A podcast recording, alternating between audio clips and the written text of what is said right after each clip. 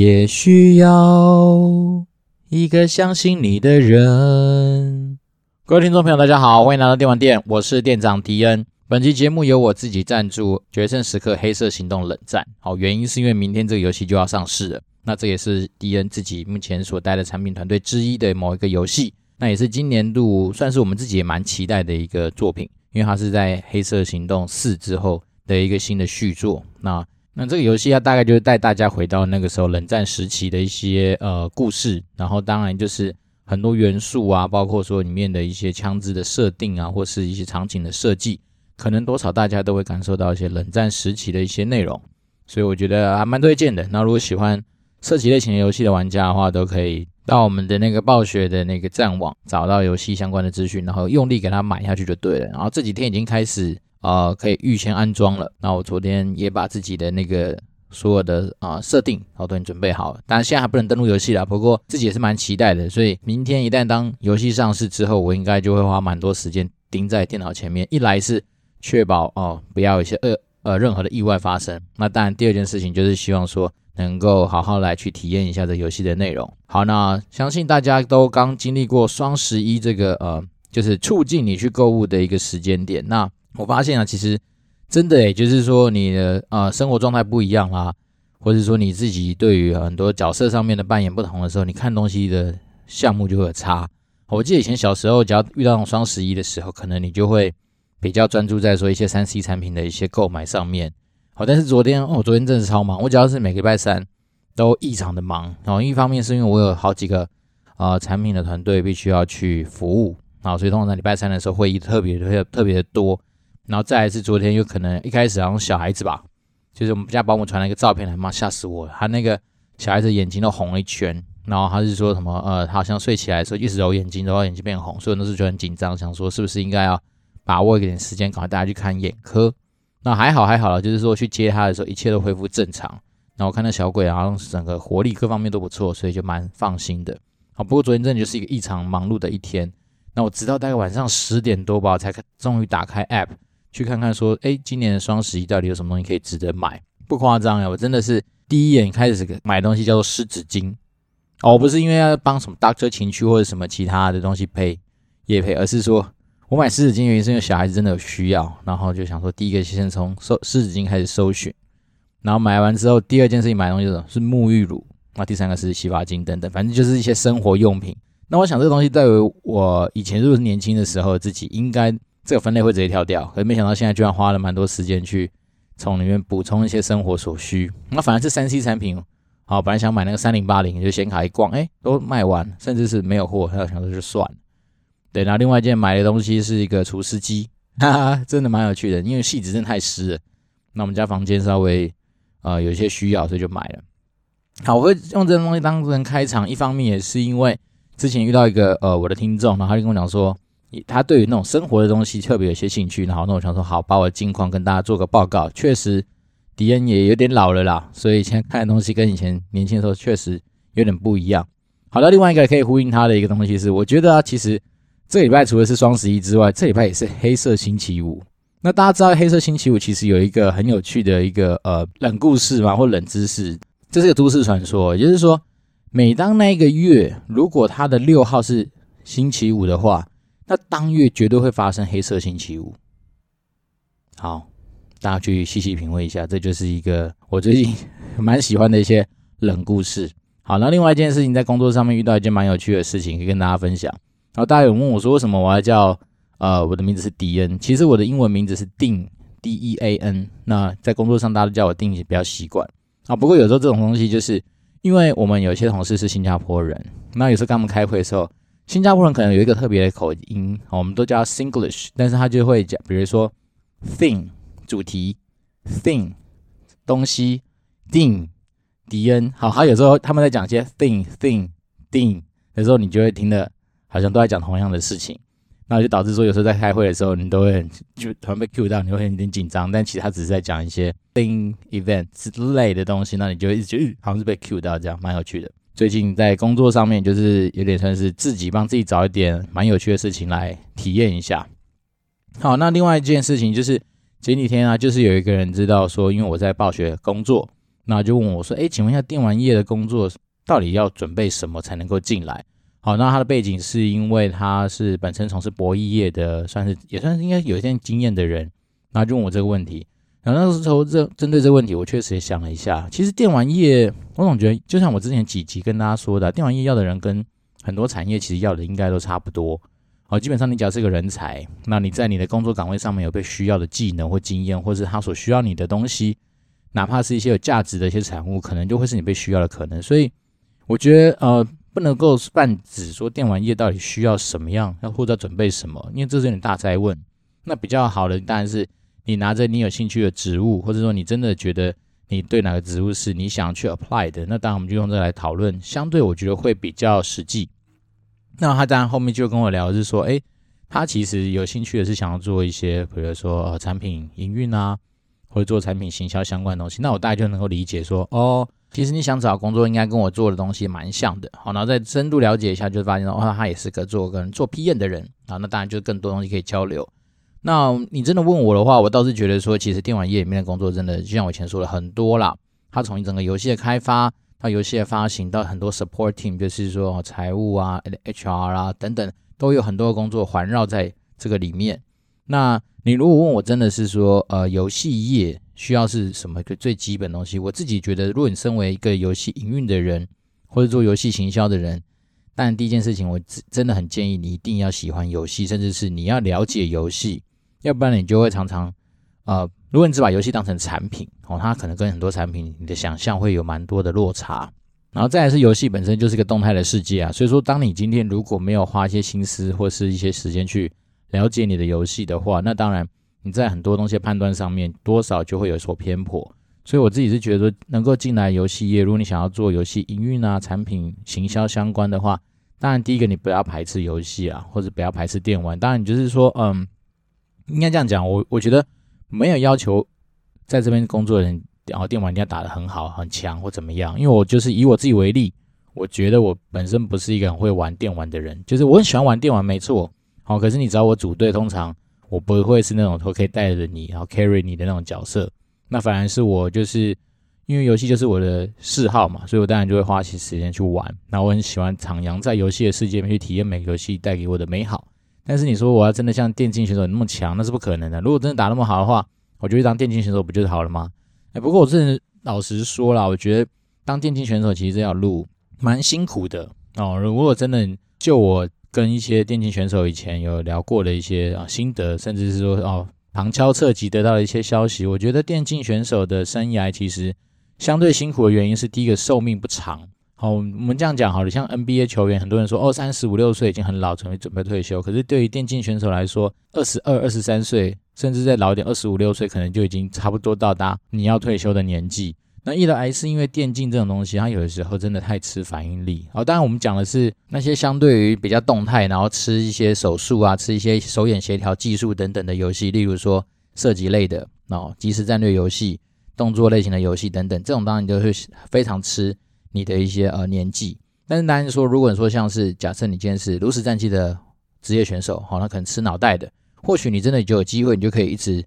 延伸你的呃选手寿命到蛮大的，好，所以当然还是跟你的所选择的游戏有关。那不过我必须说，很多时候啊，以那种就是大家期待的那种观赏的刺激性来说的话，都可以理解是那种动作类型的游戏，好，当然它的那种声光刺激感一定会比那种所谓单纯卡牌的游戏。来的多一些，好，所以这这就是一个选择了。那当然，另外一件事情是，还有就是你如果选择有错的游戏，哦，那它可能红的时间很短，那当然你相对你的那个职业生涯就更短了嘛。所以我自己是觉得当啊电竞选手稍微辛苦一些，然后再来是辛苦的地方，除了它的寿命比较短之外，另外一件事情是，其实电竞选手在训练的过程啊是蛮，我觉得蛮枯燥的，而且说真的，你要有过人的毅力，你才能够撑下去。然后就我那时候跟一些呃射击类型的。电竞选手聊的经验，就是他们其实很多时候做了很多事情是你没办法想象，就是说，好，比如说瞄准啊，比如说射击练手感，他可能就是针对一些他们设定好的一些课程或或者训练的内容，然后就一直做一样的事情，以确保说他今天哦准度要够，反应要够快。对，那这个东西台湾还不到极致。那就我们以前跟韩国的一些选手，或者是很韩国的一些教练聊的过程，你就会发现说，其实韩国这个这个国家。他们电竞之所以会强，也是因为他们其实花费了非常多的一些心力跟那种很严格的那种训练方式在训练他们的选手。就我以前听到一个想法，他们是说，其实你就是把你自己的个人技巧或者你自己个人的基础功打到很强，那到时候去凑成凑成团队的时候，这件事情自然它的落差就不会太大。那当然，台湾的选手可能很多时候比较吃的是天分。那这件事情就是，呃，我觉得没有没有对或错啊。不过就是台湾选手确实在很多时候天分上面是蛮强的。那但是在训练过程或训练的一些内容上，可能跟韩国就会说不同。对，那当然，如果说更熟悉的人愿意来分享一些经验的话，未来看我有没有机会去找找看我的朋友，好，那都都跟大家聊一聊这方面的一些事情。对，那我所以才回到说刚刚的问题，就是说游戏业到底呃或电玩业需要准备什么东西呢？我倒是觉得，其实很多东西跟其他产业是一样的，就是你要把自己给准备起来，就是当成是一个呃，我觉得相对是被需要的人。那被需要的可能性来自于很多啊，可能是你的技能哦，可能拥有某些技能特别强，那非你不可。那这种东西通常可能发生在很多是那种不管是技术单位哦、开发 team 等等，因为可能。就是这你要透过那些技能或是那些呃特长来去产出某些特别的东西，那这当然你有的话，你就是一定帮自己加分。那另外一个东西就是人脉啊，其实所谓人脉，并不是说啊你到处去逢迎拍马的那种人脉，而是说你可能透过你在工作上面，或是说你以前求学的阶段，你所累积下来的一些资源，那他可能在无形之中就会帮助到你很多。好，简单来说，像我那时候进暴雪的时候，我记得那时候好像第一。我有我不知道有没讲过，反正就那时候在在开始面试的时候，一走进来的那个呃面试官之一，居然是我以前在游戏局子啊很短暂认识的同事。好，那我就觉得这这东西多少对于当下，就算不他没有影响到整个面试，但是你至少看到熟人，你那种对陌生环境的紧张感，其实就是瞬间会少很多。那我觉得这件事情就算是一个呃也算是蛮幸运的一件事情啦。那另外一件事情是说，在毕竟我们做营运的嘛，所以很多时候有很多商业合作的机会。所以有的时候，如果说你今天能够特别帮公司带来什么样合作的案子啊，或者合作合作的机会，那当然这就会是一个你被所需要的地方。好，比如说举例人，比如说哦，今天你就想要去跟统一合作，那当大家都是只能说哦打电话去找到统一的客服，或是说什么想办法透过别人的牵线才能够认识里面的人的时候，那如果假设你今天的同学或者你有朋友就是那个人。那当然，相对来说合作的成功率，哦，那当然就会高很多。那甚至我以前有个主管，他们家就是某个台湾也是大品牌公家族的其中一个成员，所以那时候他接到那个呃工作的时候，他就直接说：“哎，你去找他谈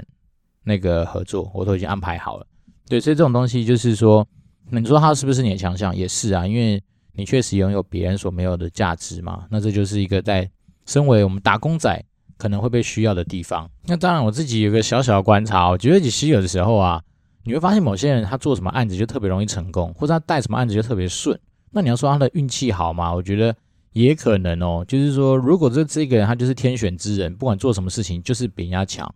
那当然有时候公司就会觉得说这种人很重要，就把他供在那边，对不对？他只要在那边就不会出事。好，那如果说你有今天这样子的一个呃价值性的话，那当然也是有可能会被大家所需要。对，那这东西就是刚好可以呼应之前那个有一个网友问说，诶，到底在电玩业有没有什么鬼故事？我可以分享一个我自己觉得蛮有趣的一个，呃，你说说迷信吗？也是，就是我到现在还是持续在坚持的一件事情，就是基本上你在我上班的时候，你应该不会看到我去吃包之类的东西。好，那因为这个东西就是以前的经验是，我觉得凡是我们团队或是我只要吃到包子，那基本上。我就可能要去陪着那个产品过夜，然后熬夜加班，然后状况很多。那当然很多像我老婆一直就说啊，这是迷信啊，这怎样怎样。可是我都觉得，如果说今天我能够在上班都不吃包子，而换到我整个比如营运的过程或产品一切顺利的话，我觉得这件事情我愿意做啦。哦，我这样我先说，其实我个人蛮喜欢吃包子类的东西，但是就为了这个东西我所牺牲，对啊，然后真的就嗯，就是好像还蛮久没吃的了。好，不过这就是一个你说迷信也是有可能的，但是我就说它就是一个都市传说啊，也是个鬼故事。那对我来讲啊，反正总之我信了，就这样。好，那今天刚好从很多职涯的东西这样聊聊聊，那今天的新闻就选几个来跟大家聊一聊我的看法。那其实这两个新闻都跟暴雪有关啊。第一个是说，呃，暴雪前阵子就把我们那个法国的办公室关掉了嘛。然后第二件事情就是，然后没几天以后。就看到有一个类似动视暴雪的可能高层接受访问的时候就说啊，因为状况很好，什么未来会预计，然后再再招募大概两千个人。我看那个数字是这样写的。好，那这件事情，呃，这两件事情嘎在一起，大家就会说，哎，这到底在干嘛？其实我觉得，嗯，不用去过度解读这些事情了，因为毕竟我们毕竟就是打工仔。那打工仔有时候你就认清一下，就是说你很多事情真的非你所控。好，甚至是也不是你完全你能够掌握的，对，所以当然我我自己在看到这些新闻的时候，我自己心情是还蛮平静的，好，因为毕竟我没办法做什么，对，就在想要态度矫正，然后那个也离我很远，因为毕竟在法国很远，哈，所以我自己是说，嗯，就我们这这种新闻，其实一开始看你可能很 shock，可是你看多了你就觉得习惯，然后尤其是我们老婆她的公司也是，真的是每年都在那边讲说要裁多少人，干嘛干嘛的，所以。自己是觉得啊，那种组织调整、组织变动啊，甚至是那种裁员等等，其实对于那种外商的组织来说是非常非常频繁的啦。然后再来是，当然外商对于人的重视这件事情绝对是很高，这没有错。好，因为我前几天在那个趁着双十一的时候，就去帮忙找了一下一个蛮厉害的牌子的椅子，然后跟大家推荐。然后那椅子很贵啊，那原价好像六万多块，那双十一都特价到三万五左右吧。对，然后就把这椅子跟大家讲说，其实我们公司。有配这样的椅子给员工，那他说：“哦，马上对员工很好。”其实我真的觉得，外商其实有时候真的对员工，在不管是你身心灵上面的一些安排上面，我觉得确实还蛮不错的。那毕竟他就是把员工当成资产，好这件事情是，但是当成资产的同时，也代表说今天需要去处分这些资产的时候，他也会蛮不留情面的去做这些事情，因为毕竟他们就是追求那个财务报表上面的呃好看，甚至对于财务报表的结果负责嘛。所以这件事情我倒是觉得。没有什么好去赞的啦，因为这就是一个呃常态。对，那但我觉得只能说，我们毕竟在这样的环境下面，呃，不要被这种影响心情。那你能够做的事情，当然就是持续的去想想你自己能够帮助啊、你的职务，或者你帮助公司能够创造出什么样的价值。那回到我们刚刚说的，其实你就是一直在帮自己做创造你可能被需要的可能性。然后所以被需要的地方来自于很多啊，可能是你工作上面表现，那可能是因为你承接了很多的案子，那甚至是因为。我自己在暴雪的经验是，其实外商他把很多公司工作好细分到非常的细，然后再来是我们这边工作习惯也比较不会是说啊，你一个人要去揽掉很多的事情，然后去插手很多可能跟你职务没有相关的一些事情。所以也就是说，当你今天如果能够承担的越多，那当大家发现说，哎，你的那个就是。就像我们把它想象成是说你在工作上面很多的节点嘛，那当今天这个节点你占据的分量很多的时候，那自然你可能被替代掉的可能性就会相对比较低一点点。我只能说低一点点，因为毕竟说实在的，没有一个人是不能被取代的嘛。那尤其是组织运作，之所以叫组织运作，就代表说它其实很多它背后的设计都已经是把呃人员的调动当成是它其中一个可承受风险的一个设计里面。然后讲的有点悬啊，也就代表说，其实有时候我们真的不用把自己过度的放大，好像觉得说，哎，非我不可。我以前常跟同事聊，我说其实啊，你仔细想，从我们到现在工作以来，其实同事来来去去的人真的太多了嘛。那甚至有很多时候，有时候如果一些同事不小心发生什么意外，突然就要那个空缺就出来，或者他的工作突然就要交接到你身上，那其实以我们人类的潜能，好像也都能够。把它给承接下来，没有太大的问题啊。所以说实在的啊，真的没有一个人啊不能被取代。那当然只是说，在整个转换或是空窗的过程中，大家爽或不爽而已啦。那至于它那个涟漪能够产生多大的效应，这就因各个组织的设计有所不同。但是通常来说，以我们刚我们上一期在讲行销中也讲过啊，其实很多时候我们这个小螺丝钉能够发挥一些价值，也是因为我们站在这个很大的品牌或很大的产品。本身的那个呃巨人身上嘛，所以我们就尽力去掌握我们自己能够所掌握的事情，其实就蛮重要的。那另外一件事情就是说，另外一个啊，我觉得可以掌握的事情是自己的心态啦，也就是说你自己对于每件事情你愿意付出的程度到什么样的地方。当然很多时候很多人说，我就是要爽爽过日子啊，我就是要想办法散事情啊。但是我觉得你身你在职场上面，你身为一个团队。呃，协同合作的一个分子啊，你在闪事情、闪酒，其实大家都看在眼里。这件事情不夸不夸张诶，我以前有一个同事啊，啊、然后他就是一个呃以闪事情出名的人。那可能在没有出事情之前，或者说啊、整个产品营运状况都很好的时候，当然都没有事。但是你也知道，嗯，企业在运作啊，很多时候也不是说时时刻刻都顺风顺水。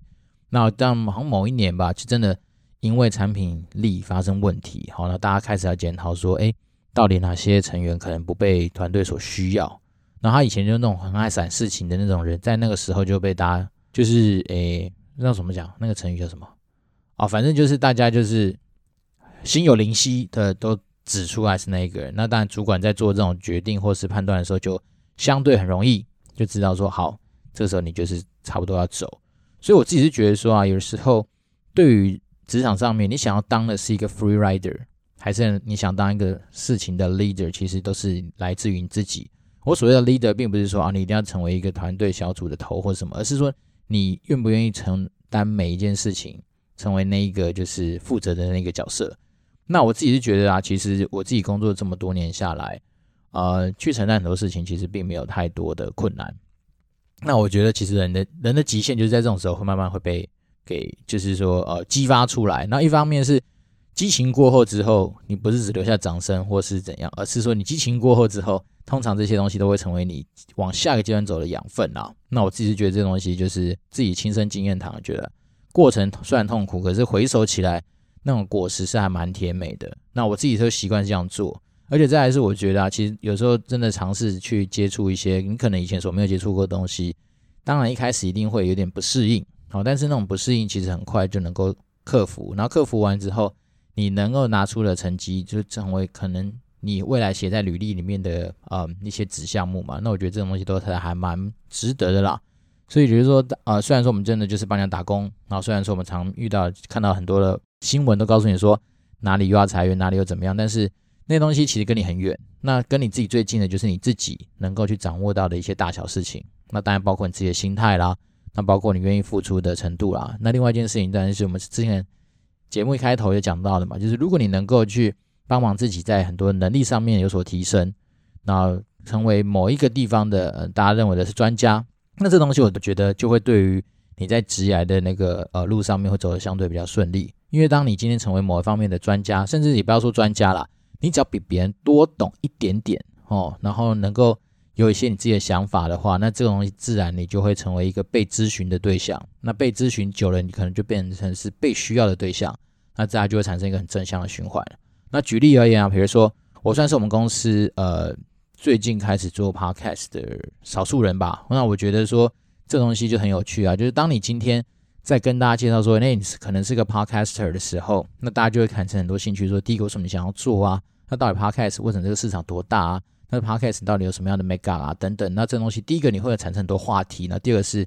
那当大家想到说，诶，未来我要接触新媒体的时候。是不是就可以来找我聊一聊？好，比如说我这边有没有什么样的资源，或者我们有什么样的经验可以分享？那我之所以会想要做 podcast，一方面不是这么多说一定要去得到什么样的东西，但是我觉得一个概念是说，那时候想做的初衷就是，第一个这个自媒体很有趣啊，那想来研究看看。那再来是说，哎，评估过后之后觉得说，好像自己也可以做嘛，因为毕竟讲讲话好像也是跟自己的日常蛮像的。那另外一件事情是一个时空的模拟，就是说。因为今年我们大部分都 working from home，那在家里工作的时候，很多时候你在开 con call 的时候，你戴着耳机，然后用耳麦在讲话，然后大家不见得会有一些反应，你知道吗？有时候那种就是整个整场是很 mute 的那种感觉，然后你就会觉得说，其实好像在跟做 podcast 没两样啊。对，那但差别在于是说，哦，可能因为开视讯会议，你多少可以看到，然后老外会把摄像头打开。诶，对这件事情可以分享一下是，通常啊。外国人很习惯把自己的那个 webcam 打开，让你看到他在干嘛。但是，只要是亚洲人啊，通常 webcam 都是关起来的。然后，这是一个蛮有趣的小观察啦。当然，我慢慢发现，其实我们现在蛮多亚洲同事也是都会把 webcam 打开。不过，这种比例跟老外那种 default 就是把 webcam 打开的那种，还是有点落差。对，那我就是在这在今年在这样子的一个状态下，我就觉得说，哎，来试试看做。那当然也蛮感谢，就是观众给我们多的回馈。然后也都把我们推到就是商业行销排行榜，曾经有达到前三啊，目前在在第五的位置。那我总觉得这东西还有很多成长空间的，毕竟我们前面有三本柱这样的一个大榜样，那总是期待说自己能够有一天有机会可以跟他们一样，就是说把我们很多好的观念让更多的人能够了解。那另外一件事情就是说，因为毕竟呃我们走了十几年的一个职涯嘛，那这个过程中总是有一些冤枉路或是一些启发。那我当然是非常非常希望能够把这些东西带给就是身边的亲朋好友啊，有些好的观念大家就带着走，那有些我自己走过冤枉路一样啊，就是不要去走一样的路，因为这样不值得。那再来是很多一些人生的一些想法，或是我觉得自己一些呃经历过的一些挫折吧。那这种东西我自己也不是一个说哦，就让他得过且过的人，我自己有反思过啊。那反思过后，我觉得其实真的可以好好的给分享给大家做参考。哎，对啊，我干嘛老王卖瓜？好，我们进入下一个阶段，就是下一个主题是讲到呃亚马财报。那大家以为说我今天讲暴雪的财报吗？不是啊，我要讲一个是回到台股了。今天讲台股好了，然后台股的呃某一个跟暴雪其实也是有点关系的公司，它叫智冠。好，相信大家都应该知道说，早期暴雪并没有直营，就直接来经营，就是啊暴雪的游戏在台湾市场。是委外，就是由那个智凡迪这家公司，那智凡迪也是智冠体系底下的一家公司，那由他们来帮我们做一些呃，比如说游戏代理跟游戏营运在呃在地营运的一些内容，所以我们今天来讲讲智冠吧。好，先下结论，老老规矩，那它大概是七十五分上下的一家公司，七十五分对我来讲就是还可以，应该是给它一个绿灯，不算雷。好，但是跟之前哦美股那些动辄什么八九十分那比起来，当然还是有它自己在本质上面稍微稍微比较。落后的一些小地方，好，那我们第一个先看它的毛利率，大概有五十五 percent，高不高？其实蛮高的，因为做那种呃软体啊，或是这种相关游戏的东西，其实毛利率都不会太差了。好，但是另外一件事情就是说，那我们就看它的那个营业利率啊，营业利率是十四 percent，也代表说它费用率大概大概四十一 percent，其实费用率四十四十一是很高的。那因为至于说我们很多认知的科技业，它的那个费用率大概都是维持在十到十五中间。算是比较正常水准，四十 percent 是高。那那仔细去看它的那个呃费用率高在哪里？它主要就是花在销售跟管理费用。那不难想象啦，因为毕竟呃软体业其实重要资产就是人嘛，所以它可能对于人的投入是蛮多的。那另外一件事情当然是广告，好，因为毕竟是品牌商，所以你在很多广告上面的投资都会属于这种所谓的广告费用上面。那整体算下来，它最后净利率大概是十 percent，所以也还行。然后就代表说它是有赚钱，并不会太差。不过它的 ROE 我觉得就相对不是太好哦，因为我们以老八来说，老八要二十二十五 percent 以上嘛，那它的毛利呃 ROE 大概都是只有八 percent 上下，所以我觉得这个东西就稍微比较弱一点。那当然，另外一件事情是啊、呃，它的负债占资产大概四十四 percent，蛮稳定在那个水准，所以也代表说。它的呃，这财务杠杆这一块其实都还算蛮稳定的。那如果发生什么财务纠纷的话，依照它的指标来看，应该都能够立即清偿。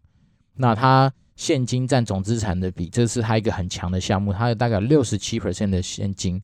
占比，所以就代表说它是很高，然后现金很多啊，银弹很多，所以就是基本上蛮强的，不用担心它会发生什么样的状况。